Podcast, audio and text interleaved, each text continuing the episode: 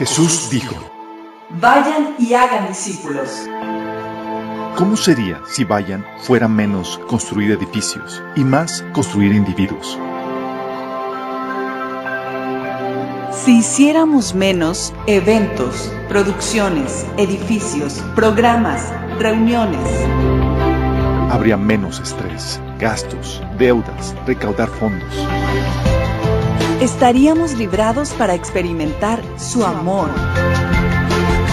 Amarle a Él. Amar a los demás. Liberar. Sanar. Liderar. Y desatar tu propósito.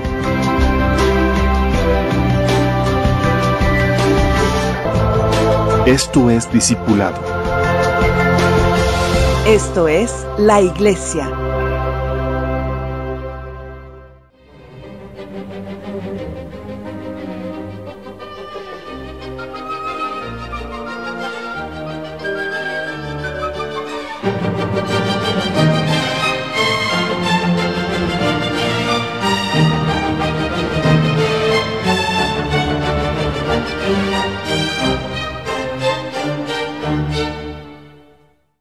Amado Padre Celestial, te damos gracias, Señor, te bendecimos, te alabamos, Señor.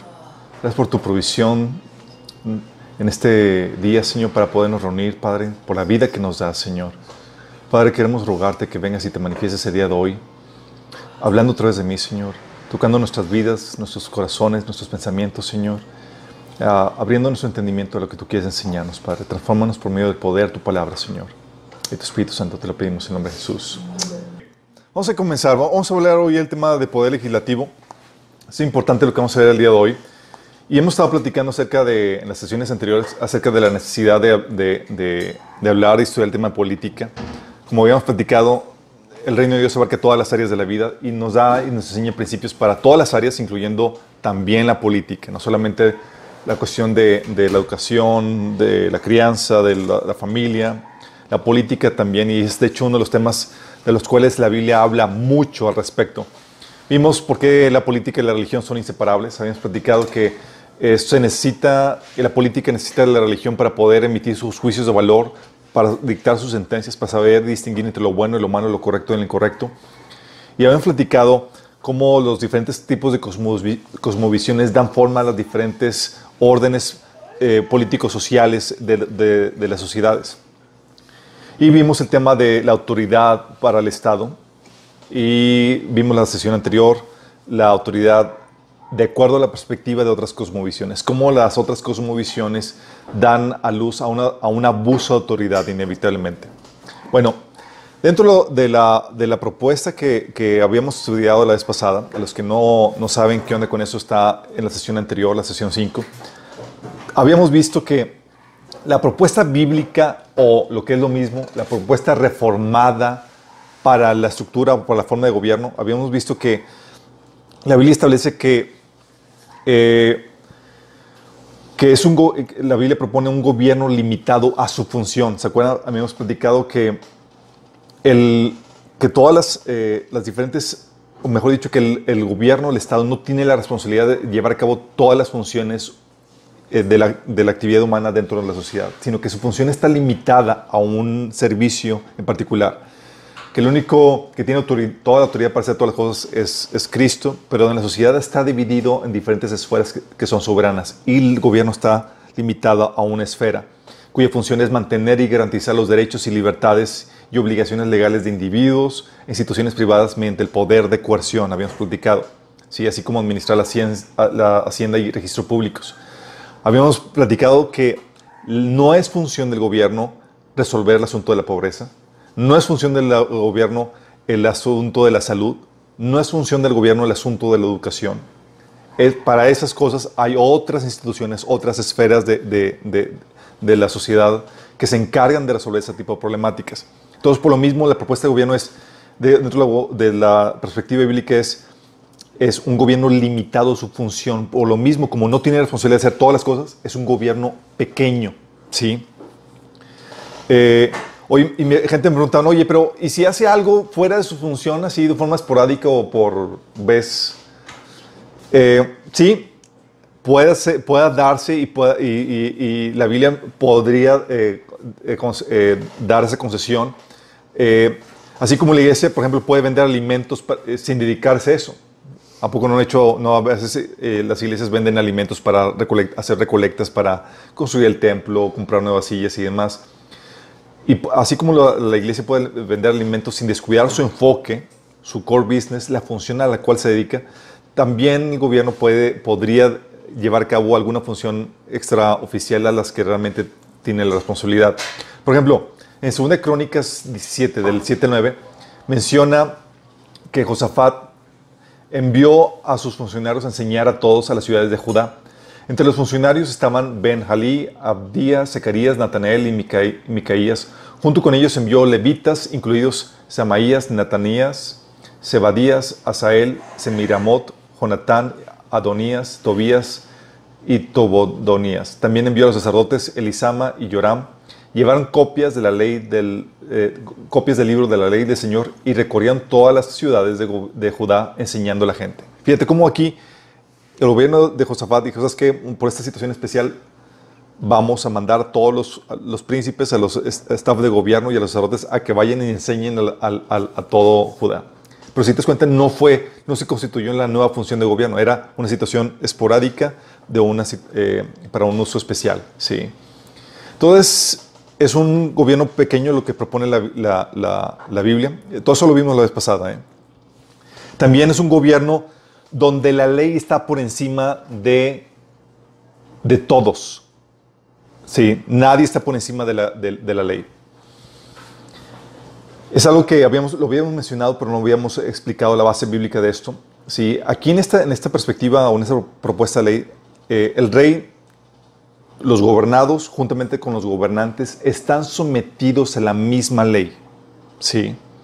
La voluntad del rey no es soberana ni absoluta, sino que está sometida a una legislación que gobierna sobre él y sobre los gobernados. ¿Me explico? La Biblia, por ejemplo, en ese sentido, descarta el despotismo y el totalitarismo, donde el gobernante hace lo que quiere. No es lo que propone. ¿Sí? Aquí no. La Biblia establece que hay una ley que gobierna incluso sobre los gobernantes. Por ejemplo, tienes que, en el caso de Israel, el rey tenía la responsabilidad de someterse y aplicar la ley. Una ley que no puso él, sino que estaba instituida por Dios. Sí. Dice Deuteronomio 17, del 18 al 20. Cuando el rey tome posesión de su reino y ordenará que le hagan una copia del libro de la ley que está al cuidado de los sacerdotes levitas. Esta copia la tendrá siempre a su alcance y la leerá todos los días de su vida. Así aprenderá a temer al Señor su Dios y cumplirá fielmente todas las palabras de esta ley y sus preceptos. Fíjate, se le dio la ley y la función de la ley era cumplirla. Él no la puso, se le dio y es mi obligación como rey es hacerla valer. Sí.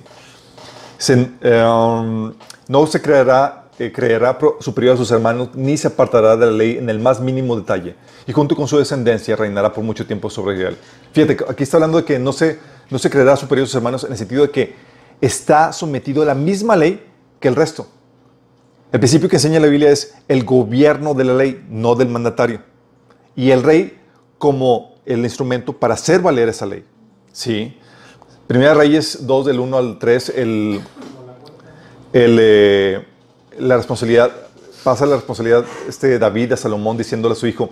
Cuando ya se acercaba el momento de morir, el rey David le dio el siguiente encargo a Salomón, su hijo. Yo voy camino al lugar donde todos partirán algún día. Ten valor y sé hombre. Cumple los requisitos del Señor tu Dios y sigue todos sus caminos. Obedece los decretos, los mandatos y las ordenanzas y las leyes que están escritas en la ley de Moisés, para que tengas éxito en todo lo que hagas y donde quiera que vayas. Fíjate cómo le da la encomienda de que ¿qué?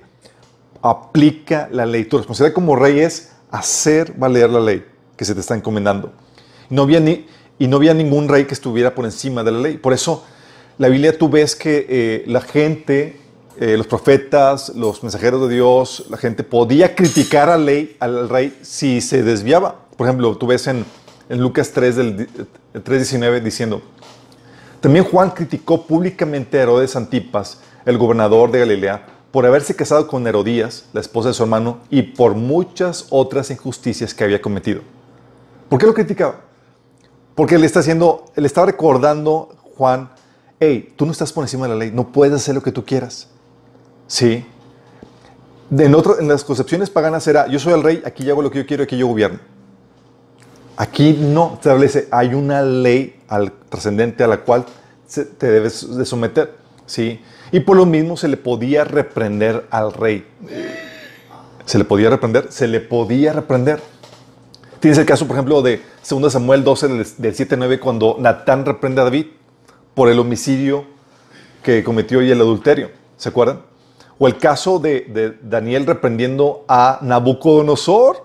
¿Se acuerdan? En Daniel 4:27 que le dijo Daniel, rey Nabucodonosor, por favor, acepte mi consejo. Deje de pecar y haga lo correcto. Apártese de su perverso pasado y sea compasivo con los pobres. Quizá entonces pueda seguir prosperando. ¿Te imaginas? ¿Por qué le podías reprender al gobernante? Porque hay un reconocimiento que hay una ley que gobierna sobre todos. No es como que una ley para el gobernante y otra para el gobernado. No, sí. Lo mismo hizo Daniel en otro pasaje cuando reprendió a su nieto. Sí, ahí puso los pasajes. Entonces, la Biblia establece el gobierno de la ley donde nadie está por encima de esa ley. Sí. Y también establece lo que propone la Biblia es el gobierno limitado a su legislación, es decir, un gobierno constitucional, un Estado constitucional. Y cuando hablo de Estado constitucional, ¿alguien tiene la idea de qué se trata? Estado constitucional, ¿no? Cuando hablo de constitución, estoy hablando de que se establece una norma suprema que regula y delimita la función del gobierno y sus leyes y los derechos de los ciudadanos. Poner las reglas generales de juego para el Estado, por ejemplo. Sí. Ahí se establece la forma de gobierno, la forma de elección de los gobernantes, los jueces, los mecanismos legislativos, cómo se va a estructurar el gobierno, etc. Son las reglas generales, cuáles son los derechos de los ciudadanos y demás. Sí. Y sobre ese marco normativo general se empiezan a establecer las leyes en detalle. Pero es del marco normativo principal o que está por encima de todos los demás. ¿Sí me explico? Esto obviamente implica un reconocimiento y un discernimiento del orden trascendente establecido por Dios en la sociedad. Es, ok, reconozco que hay un orden trascendente, voy a tratar de discernirlo y aplicarlo, y se estructura en la forma de una constitución. Por eso dice Proverbios 18, del 15 al 16, por mí reinan los reyes y promulgan leyes justas los gobernantes. Por mí gobiernan los príncipes y todos los nobles que rigen la tierra. ¿A qué se refiere con esto? Está diciendo que hay normativas y hay leyes justas y el hombre tiene que discernirlas y para eso Dios te da la sabiduría. ¿Sí? Discernir el orden social establecido por Dios para la convivencia armónica entre individuos y comunidades privadas y darle la forma positiva, es decir, escribirlas, estructurarlas. Eso es lo que implica mantener y garantizar los derechos, libertades y obligaciones de la gente. Es, ok, ¿cuáles son los derechos? ¿Cuáles son las libertades?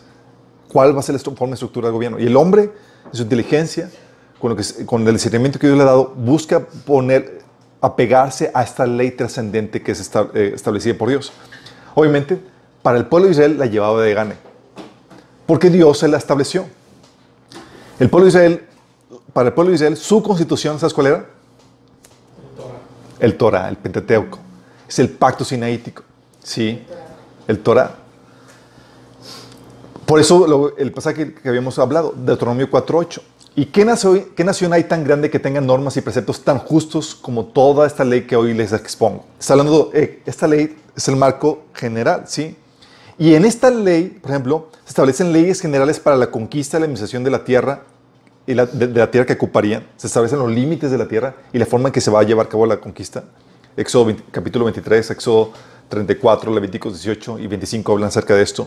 También delimita la tierra donde se va a establecer el gobierno. Como una constitución normal, en las constituciones establecen la forma en que se va los límites de la nación. Esto viene en número 34. Establecen incluso los lineamientos para los gobernantes, Deuteronomio 17. Un código militar, números 1, Deuteronomio 20, 21, 23 y 24. Un código penal donde se establecen las sentencias. Un código civil que delimite los derechos y libertades. E incluso un código del templo. Todo esto se estableció, ¿sí? Y uno se preguntaría, bueno, ¿eran todas las leyes que se podían implementar? No, sino que el Pentateuco, el Torah, estaba diseñado para ser el marco legal general, lo que sería sinónimo a una constitución, en donde serviría a las demás leyes, para que, como base para las demás leyes que fueran necesarias establecerse para regular el orden público, ¿sí? Las demás leyes, por lo tanto, debían de establecerse dentro de los preceptos y principios de este marco normativo general que establecía el Pentateuco. Era la Constitución. ¿Me explico? Por ejemplo, David estableció más leyes y ordenanzas, como viene en 1 Samuel 30, del 24 al 25. E incluso estableció, Moisés, por ejemplo, con el consejo de Jetro, estableció la forma en que debía constituirse el gobierno.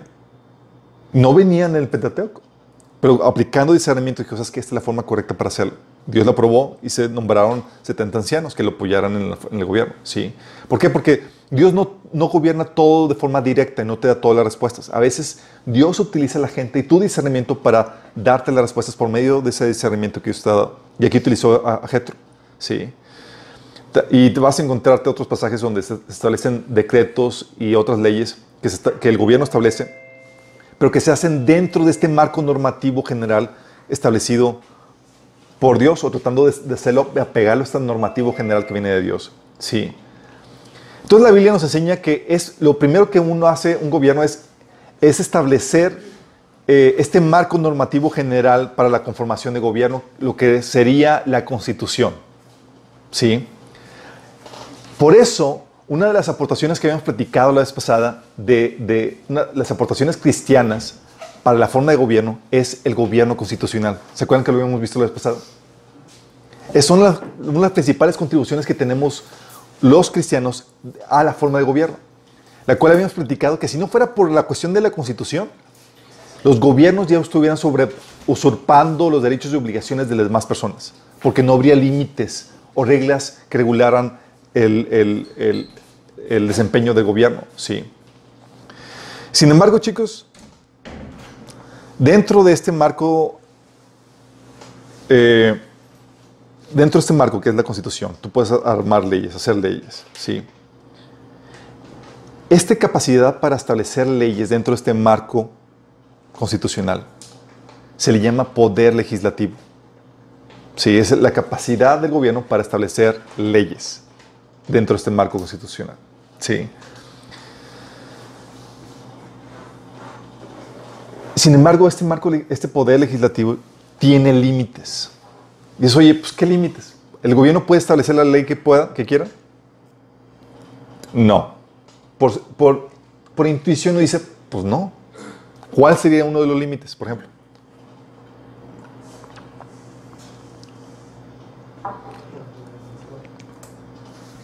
El tope de los derechos humanos, obviamente. Puedo establecer leyes, pero sin violar los derechos humanos.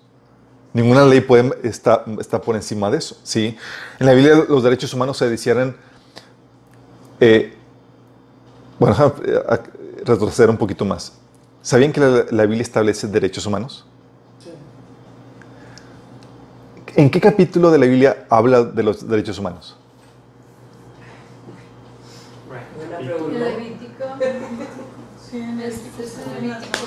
Así no, estoy viendo sus ratoncitos y... Levítico 18:3. Levítico 18:3. Bueno, no vas a encontrarte en la Biblia así como dice los derechos, este es el capítulo de los derechos humanos. No hay tal cosa, ¿ok? Acuérdense que se distribuyen a lo largo y ancho de la Biblia, ¿sí? Pero sin embargo, tienes que entender esto. En la Biblia sí habla de los derechos humanos, pero no los menciona como estos son los derechos humanos. ¿Sabes cómo vienen los derechos en la Biblia? Los derechos en la Biblia se disciernen por aquellas cosas que Dios condena o aquellas que Él permite. Cuando condena algo, es porque hay una violación de algún derecho. Y cuando permite algo, es porque tienes derecho. ¿Me explico? Por ejemplo, es el derecho de la vida. No vas a encontrarte en la Biblia, este es el derecho de todos los seres humanos, este es el derecho a la vida. No, tú lo ves o lo disciernes porque la Biblia dice, no cometas asesinato, Éxodo 20:13. Cuando dices, no cometas asesinato es porque la persona tiene derecho a la vida. Tiene derecho a la vida, sí. Es así como se manifiestan los derechos en la Biblia, sí. Y la Biblia manifiesta o establece un montón de derechos, De hecho, vamos a hablar de eso, espero que en otra ocasión a más detalle. Ahorita quiero darte una idea general.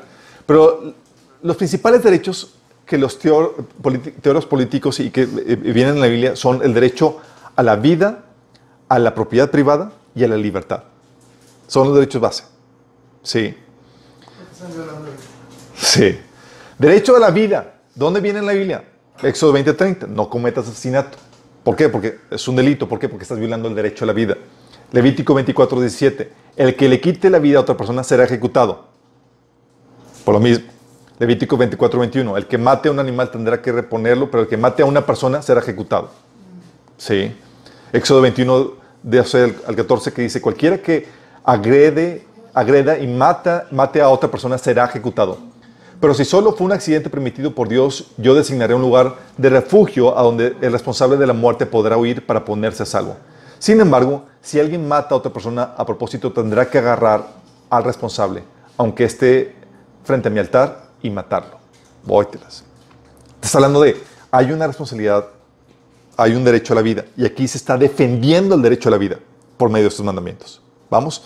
Hay otro, el derecho, por ejemplo, a la integridad humana, a la integridad física, que es los teóricos lo establecen como parte del derecho a la vida.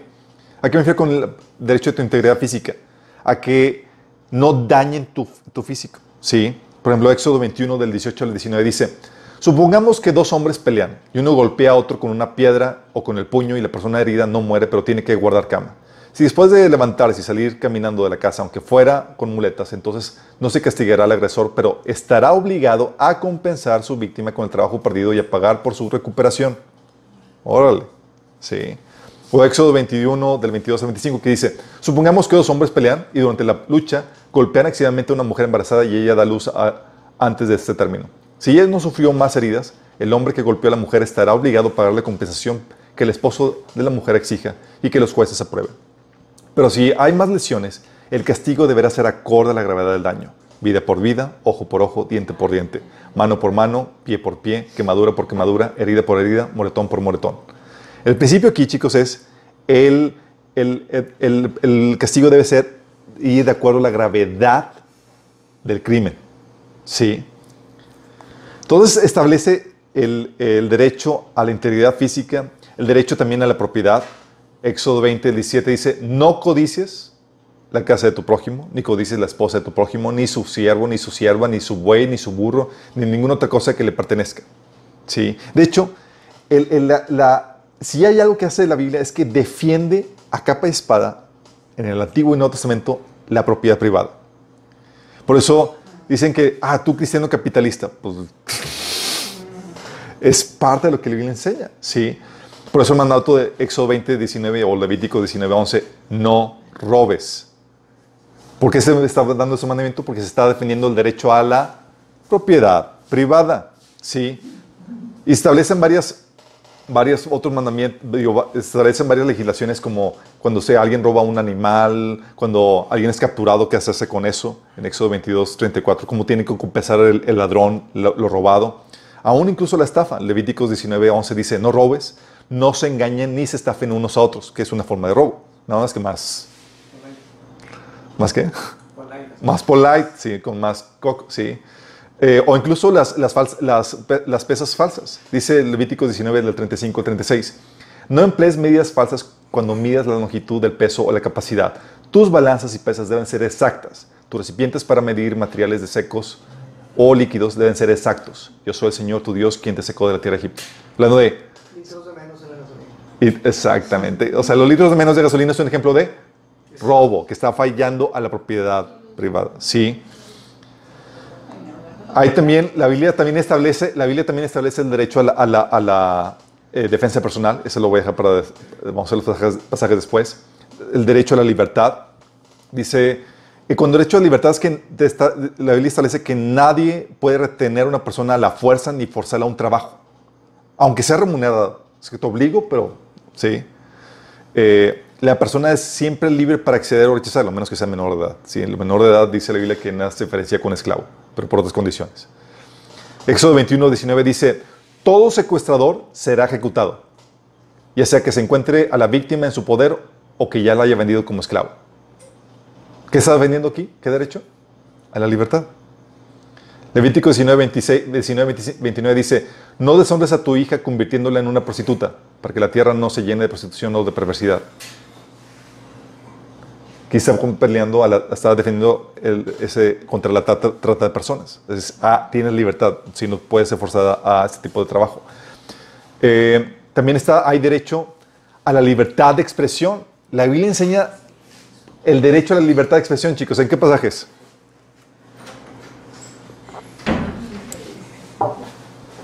Ok, va. Libertad de expresión. Acuérdate que tú disciernes los derechos en la Biblia cuando Dios condena algo o cuando Dios permite algo. Cuando permite algo es que, cuando condena algo es porque hay una violación de un derecho, cuando lo permite es porque hay un derecho para poderlo hacer. ¿Va? Por ejemplo, Lucas 3:19 dice: también Juan el Bautista criticó públicamente a Herodes Antipas, el gobernador de Galilea, por haberse casado con Herodías, la esposa de su hermano, y por muchas otras injusticias que había cometido. Está hablando de un derecho a la expresión, libertad de expresión. ¡Órale! ¿Sí? No, y Dios no condenó a Juan el Bautista por haberlo criticado. Estamos conscientes. ¿Sí? O Hechos 4:18-20 que dice: los llamaron a los discípulos y les ordenaron terminantemente que dejaran de hablar y enseñar acerca del nombre de Jesús. Pero Pedro y Juan replicaron: ¿es justo delante de Dios obedecerlos a ustedes en vez de obedecerlo a Él? Juzguen ustedes mismos. Nosotros no podemos dejar de hablar de lo que hemos visto y oído.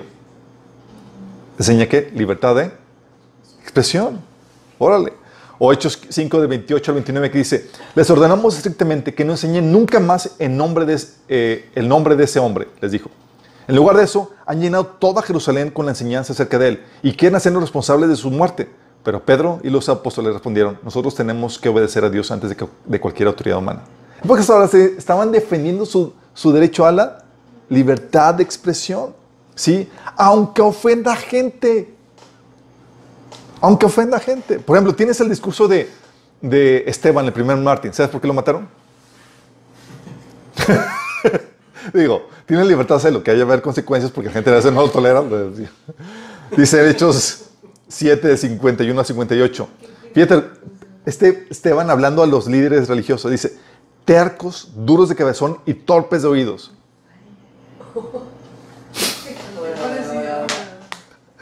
Ustedes son iguales que sus antepasados, siempre resisten al Espíritu Santo y ¿a cuál de los profetas no persiguieron sus antepasados? Ellos mataron a los que de antemano se anunciaron la venida del justo y ahora a este lo han traicionado y asesinado. Ustedes que recibieron la ley promulgada por medio de ángeles y no lo han obedecido.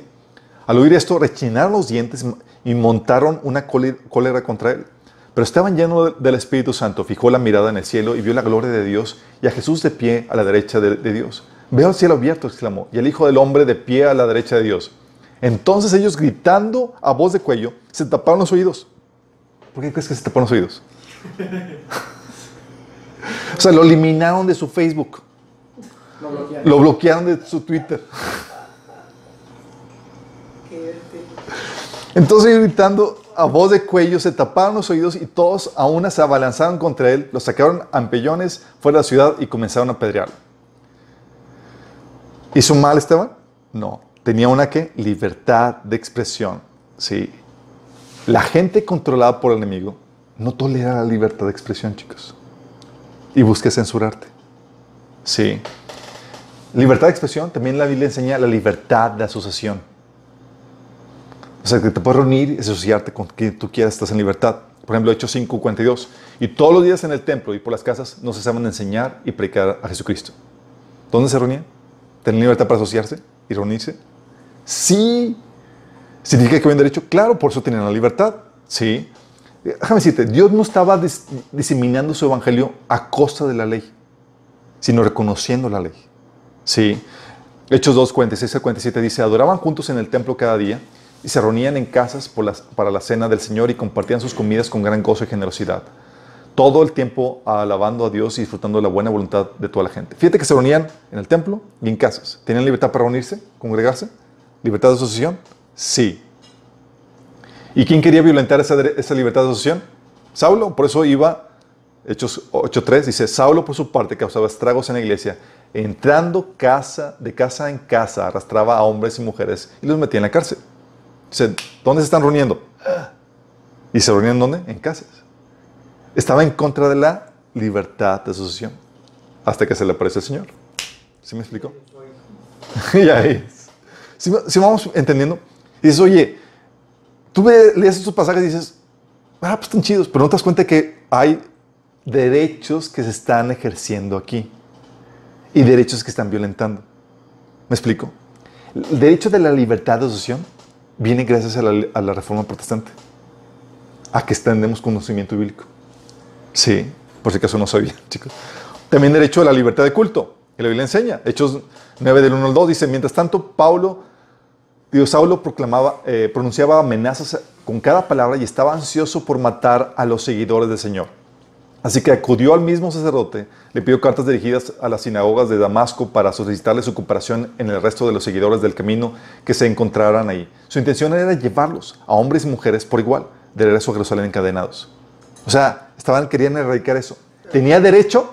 No. ¿Por qué? Porque la Biblia enseña la libertad de culto. De hecho, tú lo ves en el caso de Nabucodonosor con Sadrach, Mesac y Abednego, ¿no? Daniel 3 del 9 al 15 dice, que viva su majestad por siempre.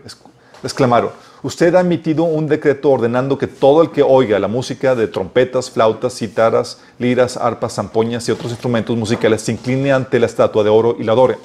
También ha ordenado que todo el que no se incline ante la estatua ni la adore sea arrojado a un horno de llamas. Como estaban aquí obligando un culto, ¿saben? Pero hay algunos judíos a quienes su majestad ha puesto al frente de la provincia de Babilonia que no acatan sus órdenes.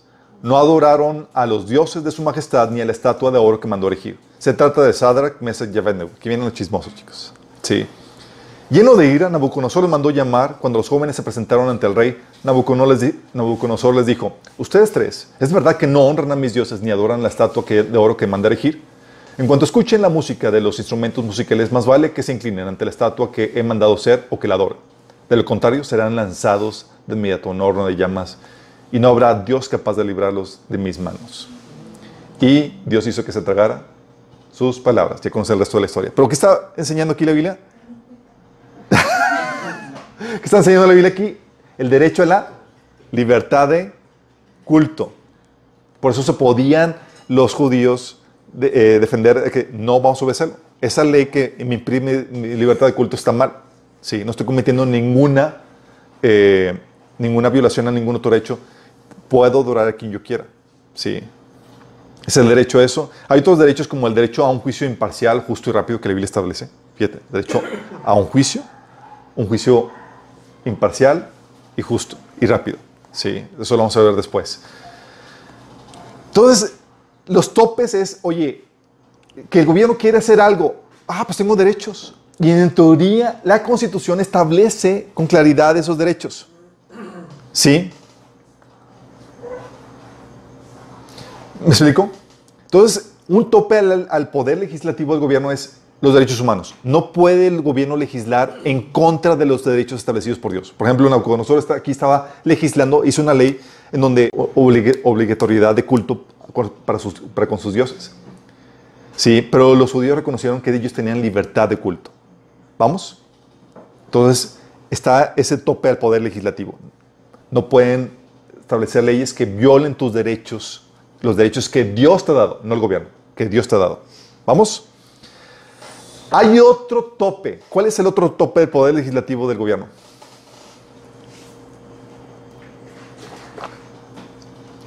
La La reelección, no. Recolección de impuestos, no. Otro límite del poder legislativo es que su poder de legislación está limitado a la cosa pública. ¿Cómo? Buena pregunta.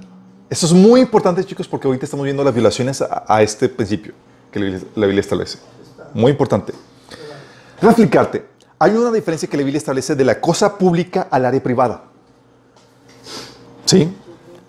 La esfera pública, chicos, es la que corresponde al gobierno. Son que involucran los organismos gubernamentales, que son las diferentes partes que forman parte del Estado, así como todas las secretarías de gobierno y organismos paraestatales. Forman parte de su organigrama, ¿vamos? Son estatales. Esa es la esfera pública, así como toda la infraestructura y área pública, como plazas, caminos, terrenos, reservas, que no son de privados, sino administrados por el gobierno. ¿Sí? Por ejemplo, alguien ha ido aquí de casa o algo a reservas federales o demás. Es parte, son administrados por el gobierno. ¿Sí? Esa es la área pública, que involucra los organismos gubernamentales y la infraestructura y área pública, parques, plazas, edificios y demás. ¿Vamos bien? La privada, la esfera privada, son todas las instituciones no estatales, como la familia, la escuela, las asociaciones, las iglesias, las empresas, los negocios, etc. Y sus propiedades, o sea, no las propiedades públicas, sino las de privados. O sea, todas las casas, templos, instalaciones que pertenecen a individuos u organizaciones privadas. Esos son no gubernamentales. ¿Vamos? Tiene sentido, ¿no? Oye, ¿esta casa a quién pertenece? ¿Es del gobierno? No, es de privados. Ok. Bueno, la legislación, la Biblia establece que las esferas privadas, como la familia, la iglesia, la empresa y demás, tienen derecho a poner sus propias normas. Aprende eso. Cada área, cada esfera privada, tiene derecho a poner sus propias normas dentro del marco de los derechos humanos establecidos por Dios. Sí, los derechos humanos establecen el marco normativo general que rigen a las relaciones entre privados. O sea, en mis relaciones con privados no puedo yo someterte en mi casa como esclavo porque estoy violando un derecho, aunque sea en mi propiedad privada. ¿Vamos? No puedo robarte, o no puedo dañarte físicamente, aunque sea entre privados. ¿Vamos bien? Entonces, dentro del marco de la esfera privada, los derechos humanos rigen o dan un marco normativo para las relaciones entre privados. ¿Sí? No se pueden violar los derechos de la vida, la propiedad o la libertad entre privados. No puedes esclavizar a nadie ni forzar a nadie a nada. ¿Sí? De hecho, eso sí, chicos, porque todas las asociaciones en la esfera privada son de índole voluntario, con excepción de las contractuales, conyugales y de padres. ¿Sí? Oye, aunque las relaciones conyugales podrían llamarse contractuales. ¿Sí? En el sentido que todas son voluntarias. Y dentro de este marco, la esfera privada tiene derecho a poner sus propias normas. Por ejemplo, ¿cómo ves este derecho a poner sus propias normas? Por ejemplo, tú ves en el caso de Efesios 5, del 3 al 4, la iglesia estableciendo sus propias normas. ¿Cómo qué normas, chicos? Por ejemplo, limitando la libertad de expresión dentro de la iglesia. Dice, por ejemplo, Efesios 5, del 3 al 4, entre ustedes ni siquiera debe mencionarse la inmoralidad sexual, ni ninguna clase de impureza o de avaricia, porque eso no es propio del pueblo santo de Dios. Tampoco debe haber palabras indecentes, conversaciones necias, ni chistes groseros, todo lo cual está fuera de lugar. Haya más bien acción de gracias. ¿Qué está regulando aquí? Lo que hablamos. O dices, pero tenemos libertad de expresión. No. Dentro de la iglesia puede establecer sus propias normas. No te gusta, te puedes salir. Tienes libertad afuera. ¿Me explico? Lo que te enseña este principio es las instituciones privadas, los organismos privados tienen libertad para eso. Por ejemplo, tienes el caso de la familia de Hanán en Jeremías 35 del 1 al 10. Es un caso muy peculiar, donde llega Jeremías con esta familia y son una familia de descendientes de Hanán y los invita a Jeremías a un recinto y les sirve vino y le dice, tomen vino. Y los de Hanán dicen, no podemos. Dicen, ¿por qué? Porque nuestro antepasado, nuestro bisabuelo, nos ordenó que no tomáramos vino. Entonces, ¿cómo? ¿Cómo que? O sea, y ellos decidieron someterse a ellos. Y esas normas son normales, chicos. Por ejemplo, los papás, ¿a poco no establecen los horarios de llegada de sus hijos? O las horas de dormir. O qué horas se van a levantar. O qué horas van a comer. ¿Tienen libertad para hacerlo? ¡Claro! ¿Sí? Oye, los jefes, las empresas, las escuelas establecen horarios, qué tipo de vestimentas son los que requieren, qué tipo de libros van a adquirir, cómo van a llevar a cabo su trabajo. Ponen reglas y políticas y normas dentro de la fe privada. ¿Les pone el gobierno? No. Bueno. Vamos, estamos viendo el principio. Sí. ¿Por qué? Porque dentro de la esfera privada, ellos tienen... se tiene la autoridad o se tiene la libertad para poner sus propias normas dentro del marco del derecho humano. ¿Me explico? Tienen derecho también a establecer sus propios planes, estrategias y metas. Oye, tengo mi plan, tengo mi estrategia para vender el negocio. ¿El gobierno puede intervenir? No debería intervenir. Por ejemplo, este Pablo... En su papel de apóstol, en Romanos 15:20, tenía como meta, dice, en efecto, mi propósito, mi meta, ha sido predicar el evangelio donde Cristo no sea conocido para no edificar sobre fundamento ajeno. ¿Tenía libertad para establecer este propósito en su ministerio? Sí, por eso lo estaba haciendo. Sí. O Romanos 15:23-26, que dice Pablo, pero ahora que ya no me queda un lugar donde trabajar en estas regiones, y como desde hace mucho tiempo anhelo verlos, tengo planes de visitarlos cuando vaya rumbo a España. Espero que después de que haya disfrutado la compañía de ustedes por algún tiempo, me ayuden a continuar el viaje. Por ahora voy a Jerusalén para llevar ayuda a los hermanos, ya que en Macedonia y Acaya tuvieron a bien hacer una colecta para los hermanos en Jerusalén. O sea, esos planes ministeriales que está teniendo Pablo, ¿tenía libertad para establecerlos? Tenía la total libertad, ¿sí? Es parte de las libertades que tienen las esferas públicas. Oye, en mi iglesia tenemos planes de extendernos, de abrir otros varios locales. Oye, en mi negocio quiero poner, remodelar, cambiar, contratar, cambiar. Tienes todo tu derecho. Tienes derecho, incluso tienes derecho a poner tus propias sanciones. Por ejemplo, en la iglesia, no te sometes a las normas que establece la iglesia, a la cual tú libremente has decidido añadirte, se te ponen sanciones. Por ejemplo, 1 Corintios 5, del 11 al 13. Pero en esta carta quiero aclararles que no deberían relacionarse con nadie que llamándose hermano sea inmoral, avaro, idólatra, calumniador, borracho o estafador. Con tal persona ni siquiera deben de juntarse para comer. ¿Acaso me toca juzgar a los de afuera? ¿No son ustedes los que deben de juzgar a los de dentro? Dios juzgará a los de afuera. Expulsen al malvado entre ustedes. ¿Cuál era el...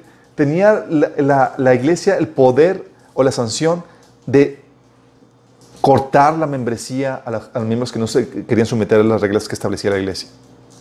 ¿Tenía libertad para hacerlo? Sí. ¿Podías tú demandar a la iglesia? No. Porque cada situación tiene tu libertad para sus reglas para hacerlo. ¿Has visto los restaurantes que te dicen, oye, no entras aquí si no tienes camisa de mangas? ¿Tienen libertad para hacerlo? Sí. Sí. Totalmente. Pero establecido arbitrariamente porque es su área privada. ¿Me explico? O los padres, por ejemplo, ponen la sanción con la vara. Dice, en efecto, nuestros padres nos disciplinaban por un breve tiempo como mejor les parecía. Y vaya que sí.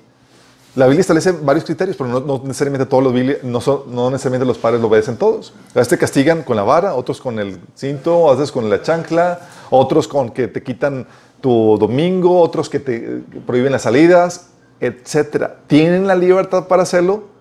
Tienen la libertad para sancionar. Sí. Oye, en el trabajo, un empleado que se portó mal, lo puedes bajar de puesto, de rango, lo puedes despedir o bajar de mover de sus funciones. ¡Claro! Ya no. Pero eso es lo que la Biblia enseña, que tienen libertad. ¿Sí me explico?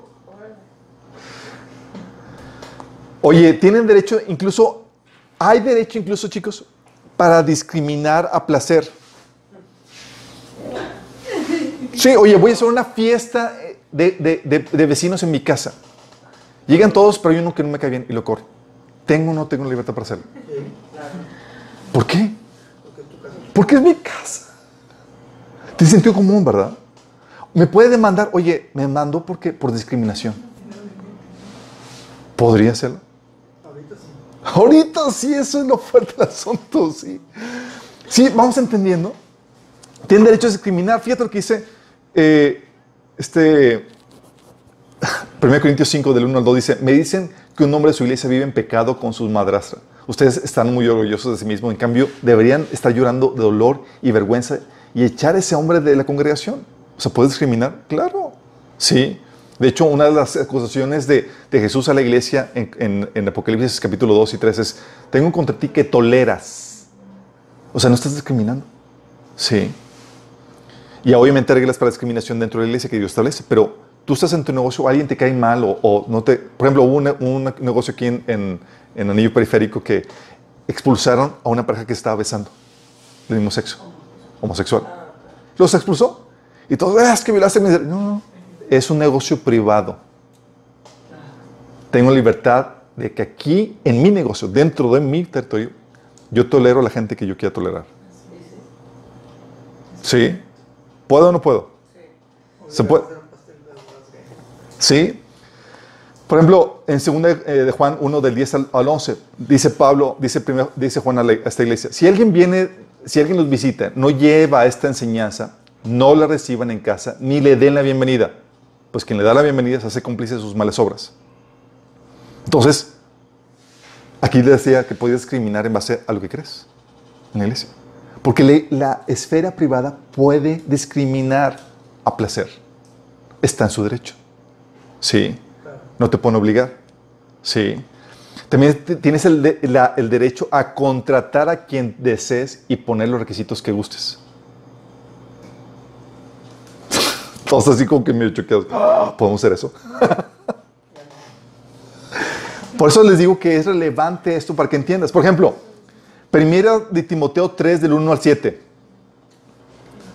Son los requisitos para contratar pastores.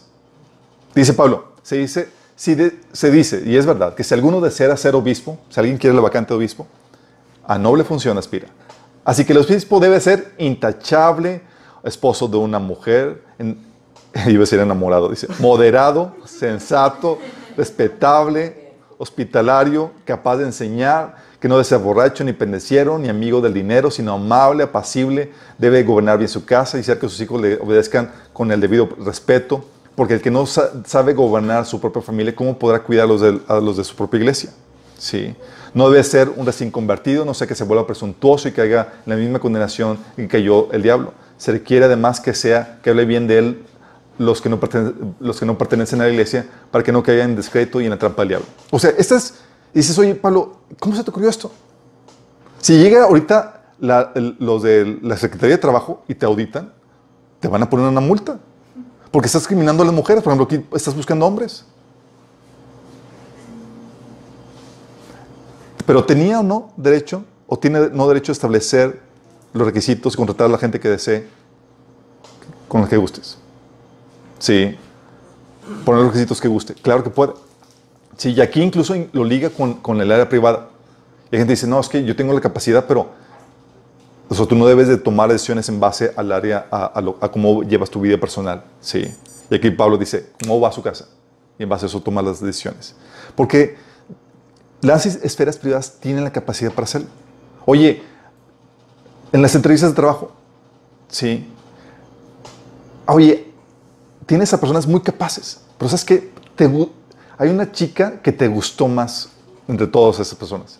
Y quieres a la chica que te gustó, aunque tenga el perfil peor de todos. ¿Tienes la libertad o no de contratarla? Tienes tu libertad, es tu negocio. Sí. ¿Sí me explico? Esas son las libertades que establece la Biblia para la esfera privada. Sí.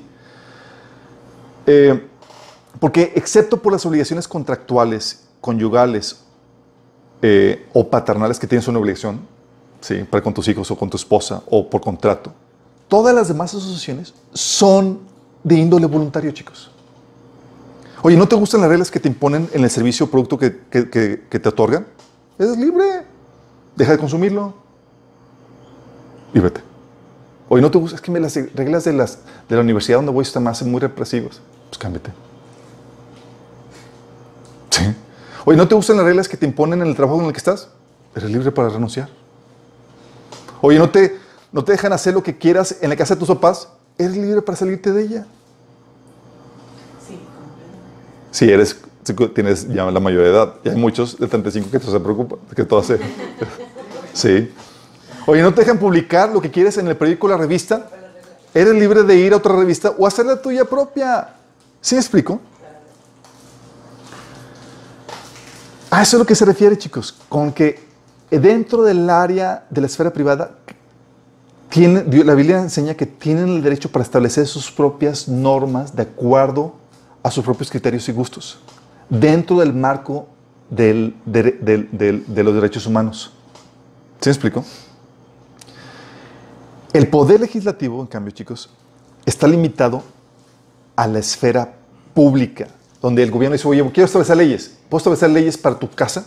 Oye, ¿sabes que voy a establecer? Alberto, te vamos a hacer una auditoría del gobierno, te quiero auditar y quiero establecer cómo debes de criar a tus hijos. ¿Y esto es qué onda? Sí. ¿Pueden hacerlo? Ya lo están haciendo. No deben. Exactamente. ¿Vas entendiendo?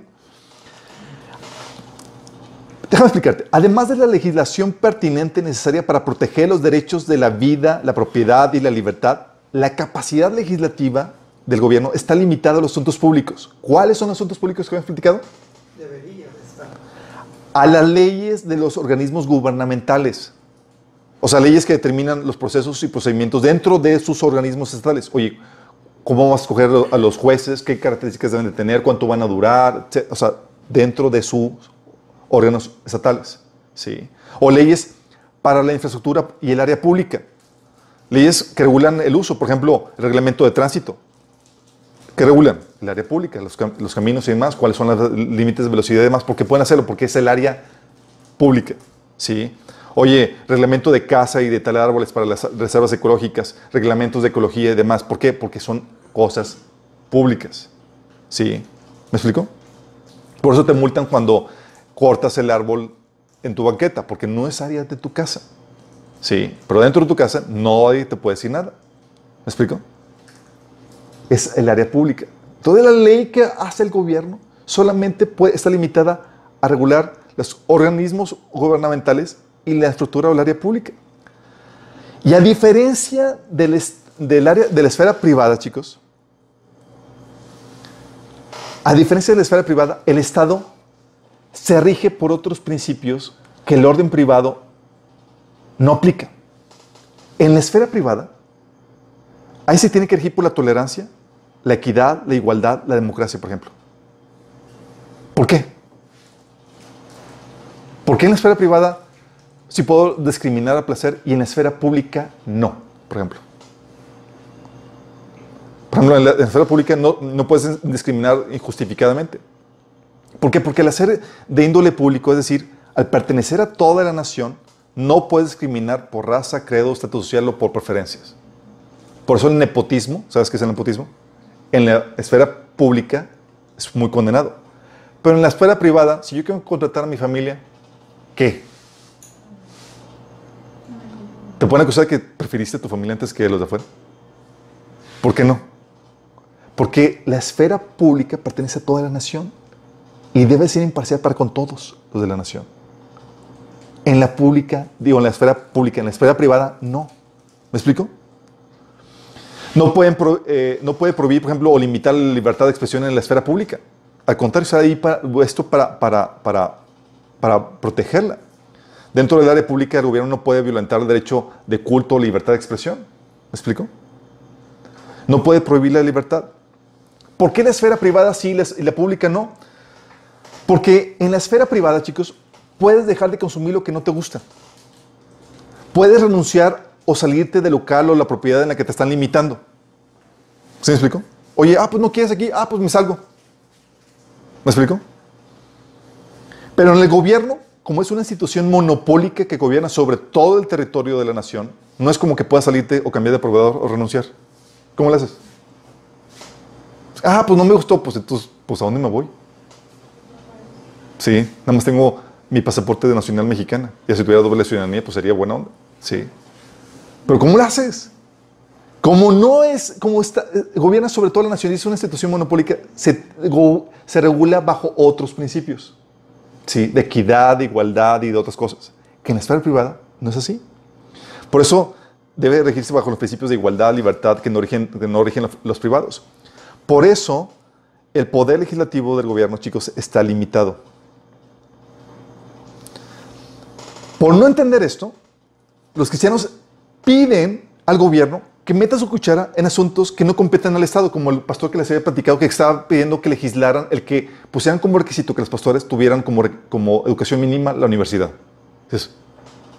O sea, ¿cómo se te ocurre pedir al gobierno que meta su cuchara en la esfera privada para regular asuntos privados? ¿Se me explico? Dentro del esquema cristiano, chicos, este es el esquema que se propone. ¿Qué gobierna ¿Sobre qué gobierna el Estado? Sobre lo tachado, chicos. El Estado, los organismos gubernamentales, ahí está tachado, está rayado, y todo lo que está entre las diferentes esferas. ¿Me explico? ¿Qué gobierna? Los derechos y obligaciones que regulan las diferentes, o el área pública, ¿sí? Donde están todas las diferentes esferas. Pero si te das cuenta, no está tachada, no está pintada, ni la familia, ni el arte, ni la iglesia, ni la empresa, ni la educación, ni los individuos, porque no son parte del gobierno. El gobierno solamente es un órgano dentro de este cuerpo grande que es la sociedad. ¿Me explico? Entonces, ¿sobre qué puede legislar el gobierno? Ah, solamente puedes legislar tus órganos gubernamentales y el área pública. En el área privada no te puedes meter. Vamos explicando, vamos entendiendo. Sin embargo, tenemos el abuso en el poder legislativo gracias a la concepción humanista o escolástica, chicos. ¿Qué es lo que sucede? Sucede la misma problemática que sucede con la cuestión escolástica. ¿Se acuerdan cuando habíamos platicado de la cosmovisión católica? Cuando dicen, oye, quiero armar una empresa para Dios. Y vas con el pastor y pues lo quieres someter al pastor porque él es el pastor líder sobre los asuntos espirituales. ¿Sí? Oye, quiero tener un noviazgo cristiano. Entonces vas con el pastor para que te dé permiso a ver si va a ser la pareja correcta o no. Y pides permiso. ¿Sí? El pastor como estado. Y así, ¿por qué? Porque todos conciben como lo espiritual pertenece a la autoridad, es el pastor, ¿sí? Por eso tienes pastores gobernando sobre áreas que no les competen porque piensan que su autoridad es sobre asuntos espirituales de sus miembros. Así que meten sus asuntos en asuntos de pareja. Si es cristiana, yo gobierno. O si es asunto de... por ejemplo, son casos reales, chicos. Pastores regañando a sus ovejas porque hicieron una fiesta cristiana, más porque pusieron cristiana, y no le pidieron permiso al pastor. ¿Sí? ¿Y cómo permitieron... Y no pidieron permiso para ver a quién invitaban y a quién no? Sí. O cristianos de que quieren hacer una empresa cristiana y van con el pastor para pedir permiso. O como les había platicado, querían armar un partido cristiano y van con el pastor para ponérselo a sus pies para que esté. ¿Por qué? Porque piensan que como es espiritual, está bajo el asunto de la iglesia. Porque están con una concepción, una cosmovisión equivocada. Por ejemplo, lo de la asociación estudiantil que les había platicado. Le digo a mi pastor, estoy haciendo una asociación estudiantil cristiana. Me dice, ¿involucra asuntos espirituales? Y yo, pues, carrera de la vida, no. Bueno, si involucra asuntos espirituales, tiene que estar bajo nuestra autoridad. ¿Sí me explico? Porque no distinguen bien eso. Bueno, lo mismo sucede con la cuestión del Estado, chicos. ¿Sabes cuál es lo que está impulsando el movimiento de transgénero? Está diciendo que lo privado es político. Claro. ¿Y sabes qué están haciendo con eso? Con esa frase de lo privado es político. Cuando lo privado es político, todas las partes de la sociedad se vuelven órganos del Estado, así como esto. El Estado es lo que involucra todo y todas las demás partes son simplemente órganos del cuerpo, que es del Estado. Es decir, todo se convierte político. ¿Me explico? No es solo el Estado un órgano más, ahora todo es el Estado. Entonces la línea divisoria entre la esfera privada y la pública se desvanece y por consecuencia se empiezan a violar los derechos de los privados. Porque ahora, ¿quién es el que es responsable de todo? El Estado. ¿Sí me explico? Por eso te encuentras que el caso de gobierno determinando, por ejemplo, las horas que debes de trabajar en tu negocio. ¿A qué horas debes cerrar tu negocio? En Europa Hay países que gobiernan, que regulan eso. O sea, oye, quiero trabajar más y toda la cosa. No, no puedes. En Europa ya no puedes. Hay un país de Europa. De hecho, hay un video de Prayer You que menciona el ejemplo. No, ahorita no lo tengo en la mente. Pero así de plano. O, por ejemplo, quiero enseñarle a mis hijos la moral cristiana, el matrimonio heterosexual.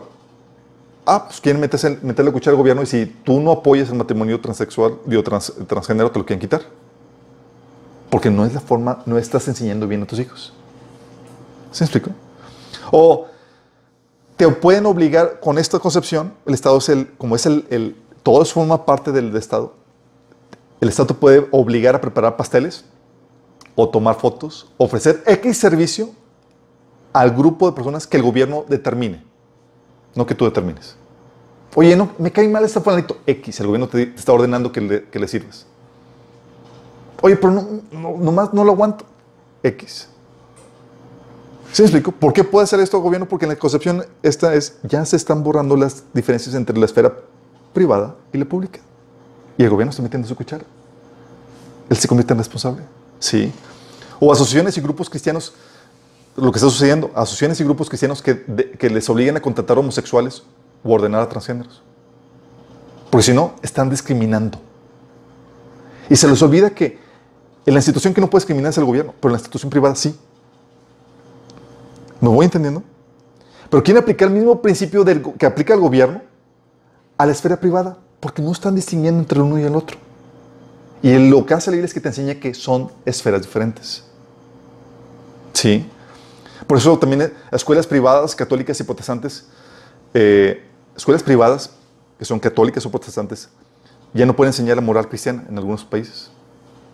Oye, ¿quieres enseñar que el homosexualismo es mal y esto? Ya no puedes. ¿Por qué? Ah, porque ya no tienes libertad de creencia. Porque el Estado es el que regula eso. Sí.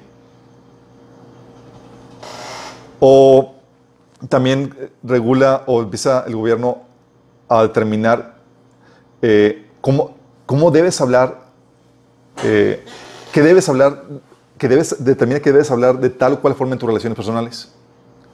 O sea, le diste ella cuando es él. Multa. Pero realmente es una relación entre ella y yo, ¿qué te pasa a ti? Sí. No, pues. ¿Por qué? Porque están metiéndose a la esfera privada. ¿Sí? O te dicen que no puedes discriminar en base a género o religión a la gente que contratas. ¿Sí me explico? ¿Qué es lo que sucede? Se está borrando eso. ¿Por qué? Porque en la concepción humanista todo forma parte del Estado y todas las esferas privadas son simplemente órganos del Estado. ¿Me explico? Eso es lo terrible del asunto. Algo que está... que no sé si conozcan ahorita que está ya que la campaña en Estados Unidos por la reelección el próximo año, ¿sí? Trump con los demócratas. Bueno, hay un candidato demócrata que se llama Beto. ¿Sabes qué? Lo que acaba ayer o antier, lo que dijo es que quiere cerrar o multar, quitarles la exención de impuestos que tienen las iglesias, a las iglesias que no contraten homosexuales. ¿Por qué? Porque dice él, están discriminando. Porque cuando, en su concepción, la normativa que aplica al área pública debe aplicarse al área privada. Porque para ellos no hay distinción. Para ellos, si tú discriminas a alguien en tu casa, no dejas de entrar, ya discriminaste. Y el principio es no discriminación. Cuando no distinguen que el principio de no discriminación es solamente para órganos del gobierno. ¿Sí? Oye, es una escuela pública. No puede discriminar. Escuela privada. Ah, aquí se cosas las cosas diferentes. Pero no, quieren hacerlo. Y la gente no sabe distinguir en por qué está bien y por qué está mal. Pero como suena, están discriminando, está mal. No, no está mal. Tú y yo discriminamos a cada rato, mis chavos. Sí. Decimos a quién invitar a nuestra casa, a quién no. Estamos con quién trabajar, con quién asociarnos y con quién no. Es parte de los derechos de libertad que tenemos en la esfera privada. Pero están a punto de terminarse. Y se están terminando. Porque en la concepción humanista tienes que todo formado, lo privado es político. ¿Estás entendiendo lo fuerte que es esto? Y lo fuerte de esto, chicos, es que tenemos todos una naturaleza pecaminosa, como una influencia demoníaca en donde todos de alguna forma queremos controlar a la demás gente. Sí les ha dado cositas, así que, digo, en un honesto deseo de que las cosas sean mejor de acuerdo al ideal que tenemos, todos tenemos tendencias controladoras, chicos. ¿Sí les ha pasado? De que ves que alguien está queriendo mal a su hijo y dices, ¡oh! Déjame. O alguien está manejando esto, o alguien está conduciendo mal su vida y quieres controlarlo, ya lo honesto, ¿sí? Oye, ¿cómo deben de los demás criar a sus hijos? ¿Cómo deben de conducir sus vidas? Lo que deben de aprender. O sea, y yo lo reconozco, a veces así como que me dan ganas de forzarlos a que aprendan lo que creo que necesitan aprender o lo que deben de creer, ¿sí? Si fuera un asunto que te compete, pues no hay problema. Son tus hijos, es tu empresa, puedes ordenarles a que se capaciten en lo que tú creas necesario porque es tu esfera privada. El problema de esto es cuando sobrepasan nuestras líneas de autoridad. Y el gobierno aquí es usado por gente que cree que sabe mejor cómo debes criar a tus hijos o dirigir tu empresa o dirigirte entre tus semejantes. Tienen una utopía en mente que quieren imponer en los demás. ¿Y a qué crees que está? Adivina qué están utilizando. El gobierno. Porque están ese sentido controlador, esa tendencia controladora que viene de cuestión, es una más como una actividad, una aspiración demoníaca, quiere quitar esa libertad a la gente.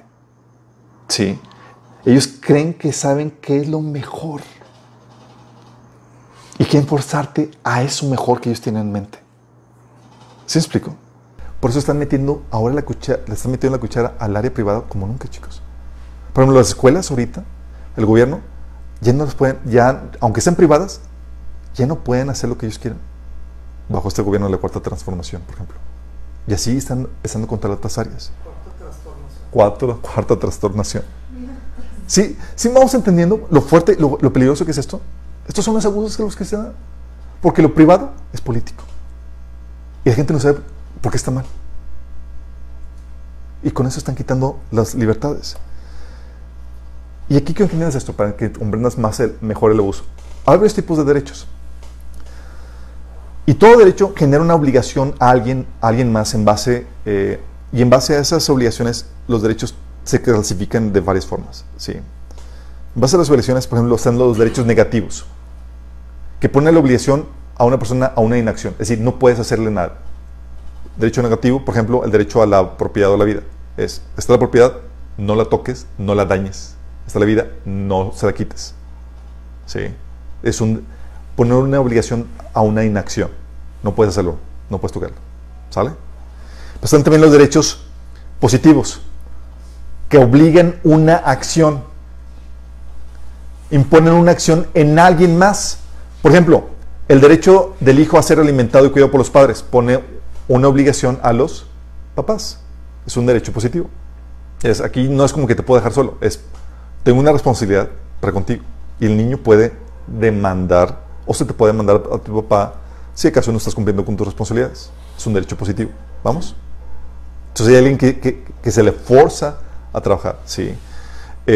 Por ejemplo, está el derecho de la esposa a comida, vestido o intimidad sexual, como viene en Éxodo 21:10. Es un derecho positivo. Obligas a alguien a que haga algo. Sí. Amén. Estos son los derechos positivos y negativos. Sí. ¿Vamos entendiendo? Entonces, el derecho negativo es déjame en paz. Déjame en propiedad mi vida en paz. Sí. No hagas nada. No lo toques. El derecho positivo es te obligo a que hagas algo para mí. ¿Vamos? Están los derechos naturales. Es aquellos con los que naces en tu calidad de humano. Por ejemplo, el derecho a la vida. Ya naciste. Así el derecho de Pablo es el derecho a la vida. ¿Sí? O el derecho del niño a ser alimentado por sus padres. O el derecho a la libertad alcanzada en la mayoría de edad. Solo por ser humano. De calidad humana. ¿Sí? Y están los derechos adquiridos, que son aquellos que obtienes producto de tu acción o de ocupar alguna posición, producto de tu esfuerzo o que ocupaste alguna posición. Sí, por ejemplo, Pablo, en 2 Tesalonicenses 3:10 dice, incluso mientras estamos con ustedes les dimos la siguiente orden, los que no están dispuestos a trabajar, que tampoco coman. Y si trabajo, tú ya tienes derecho. ¿Me explico?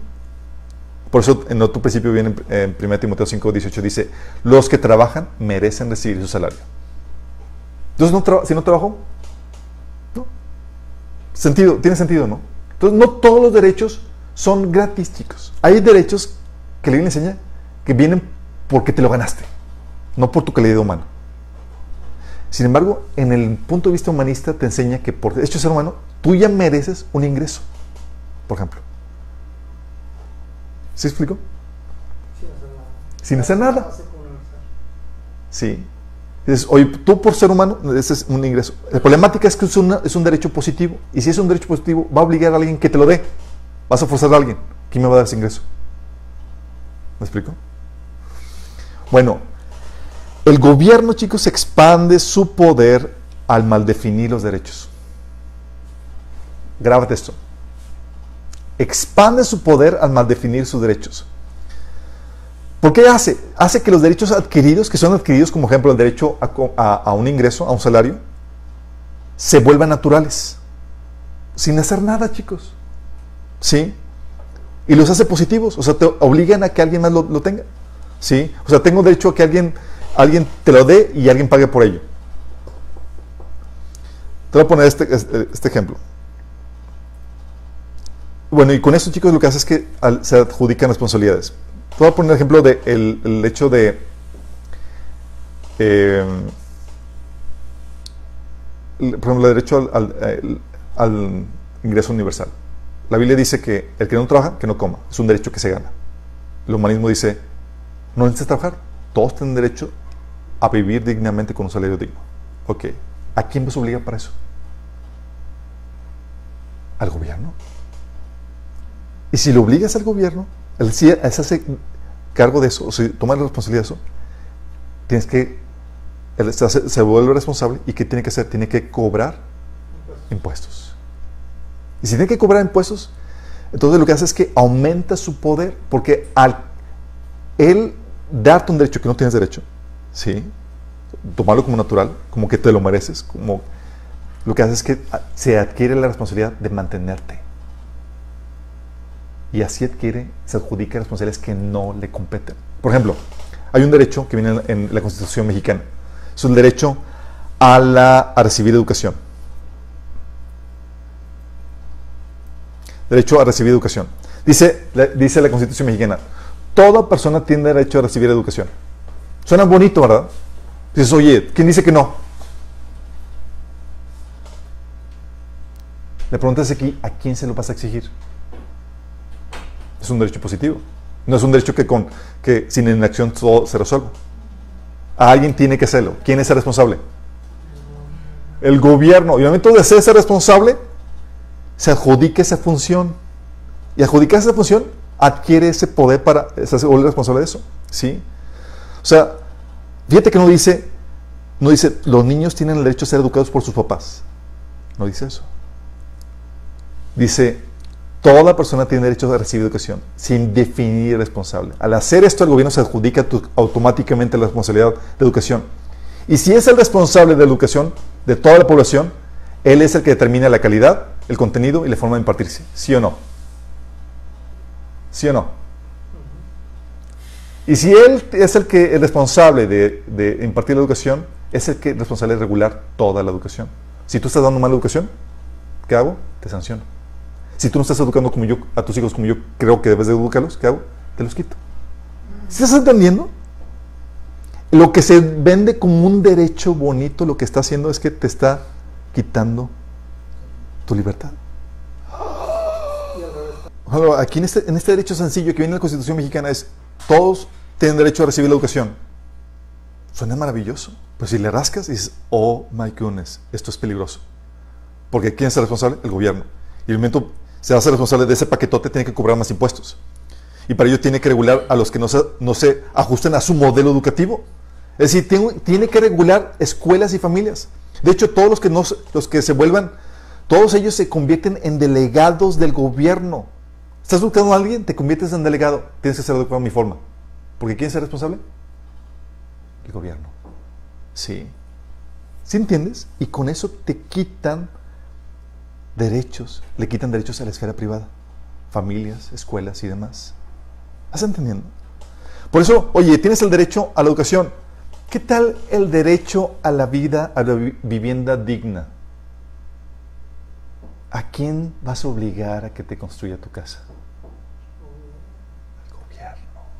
¿Qué tal el derecho a un sueldo digno? ¿Qué tal a la buena alimentación?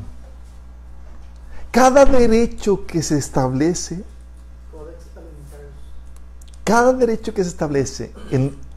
y no se define quién es el responsable de, por ejemplo, el derecho de los padres a cuidar a sus niños y mantenerlos, ¿sí?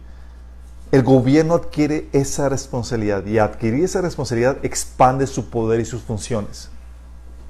Hay derechos que no le corresponden al gobierno. O el derecho, por ejemplo, a la gente a que cambie sexo. Dices, oye, pues tienes derecho a cambiar sexo. Sí, nada más que como es derecho, lo puedes exigir a alguien más. No es libertad de cambiar de sexo. Es derecho. Cuando ya adquiere el punto de derecho, se lo puedes exigir a alguien más. ¿Y sabes cuál es la propuesta de ley? A que el gobierno te pague gratuitamente el cambio de sexo. No es libertad de cambio de sexo. Cuando le pones derecho, alguien más tiene que ser responsable de hacerlo. Y ese alguien más es el gobierno. O el derecho al aborto. No dice libertad de abortar. Cuando le hablas derecho, alguien más tiene que pagar por ello. ¿Estás explicando? Alguien tiene que suplírtelo porque es su derecho. Y como es derecho, es gratuito. ¿Vamos entendiendo? ¿Qué es lo que hace? Es la forma en que el gobierno se adjudica responsabilidades. Y para eso tiene que, para asegurar esto, tiene que comprar impuestos. Si tienes un monstruo de gobierno, ¿sí? Y empieza a regular las esferas privadas, porque el gobierno se convierte responsable. ¿Me explico? Y con eso se empiezan a violar los derechos de las esferas privadas, porque el responsable se convierte en el gobierno. Él es responsable de suplir y hacer todas las funciones y actividades dentro de las esferas privadas. ¿Sí te das cuenta de lo peligroso que es esto? Es sumamente peligroso, porque lo que estás diciendo es que te están quitando tus libertades por medio de falsos derechos. Y se ven bonitos. Y la gente los compra, los cristianos los compran. ¡Wow! Tienen derecho a una vivienda digna. Pero, pues, no, muy bonito. Pero no saben lo que va a implicar. Alguien lo va a tener que hacer. Es un derecho, lo puede exigir. ¿Y quién lo va a hacer? El gobierno. ¿Y eso qué va a hacer? Estás diciendo, tengo derecho a que me compres mi casita. O tengo derecho a un ingreso mínimo para vivir bien. ¿Quién lo va a pagar? Pues el gobierno. ¿Y eso que aplicar? ¿Todos los demás trabajando? Cáile. Es no, mi chavo. El modelo bíblico es, hay derechos que se ganan con tu trabajo, con tu esfuerzo. ¿Quieres comer? Póngase a trabajar. Sí. No hay tal cosa como que naciste con ese derecho, nada más por ser humano. Sí. ¿Vamos entendiendo? Por esta transgiversión de cosas, estamos teniendo problemas ahorita que estamos teniendo. Y ahorita lo que tenemos es que el gobierno está empezando a violentar los derechos que Dios nos ha dado. La esfera privada debería tener derechos a discriminar a placer, a contratar a placer, a poner sus normativas a placer. Y el gobierno no debería adjudicarse funciones o responsabilidades que no le pertenecen. Pero por no distinguir esto, la gente está abrazando a un gobierno de concepción humanista que va a violentar los derechos que tenemos como individuos. ¿Estás entendiendo lo importante que es esta temática? Porque es relevante al día de hoy que estamos teniendo, chicos. Y estamos a punto de ingresar a un gobierno cada vez más socialista que está queriendo controlar cada vez más áreas. ¿Sí? Por eso, por ejemplo, ahorita con los cambios que se están dando en el gobierno es, como el gobierno es el responsable de la educación, bye bye homeschooling. Si no, te lo pueden quitar, porque el responsable no es la familia de proveer la educación, sino ¿quién es? El gobierno. ¿Vas a entender lo peligroso que es esto? Pero es importante que entiendas esto y que entiendas las libertades que Dios nos ha dado. Mi oración, y la oración que mostré que tú también tuvieras, es que los cristianos pudiéramos, que más cristianos pudiéramos tener ese entendimiento, para que pudiéramos, como lo hemos hecho a lo largo de la historia, ser los pioneros o los principales defensores de las libertades. Los cristianos, a partir de la Reforma y también durante el Imperio Romano, eran los que empezaron a romper estructuras políticas sociales que limitaban las libertades. Y nosotros tenemos también que hacerlos. Pero por nuestra ignorancia estamos apoyando gobiernos o formas de gobierno que limitan y violentan los derechos que Dios nos ha dado. Oramos. Amado Padre Celestial, damos gracias, Señor, porque tú nos enseñas cómo debes configurarse el gobierno, Señor, y cuáles son los límites legislativos que tú has establecido para el área de gobierno, Padre. Gracias, Señor, por las libertades que nos das en la esfera privada, Señor. Porque tú nos das libertad para gobernar, Señor, nuestras casas, nuestras empresas, nuestros negocios, nuestras asociaciones, como tú nos guías, Señor, al criterio, conforme de acuerdo al criterio que tú nos has dado, Señor. Gracias por esa libertad que nos das, Señor. Padre, que podamos defender estas libertades, aún en tiempos de opresión y represión que pueden venir por parte del gobierno, Señor. Que podamos ser esos estandartes que defienden y que anuncian libertades enseñadas en tu palabra, Padre. Te pedimos, Señor Jesús.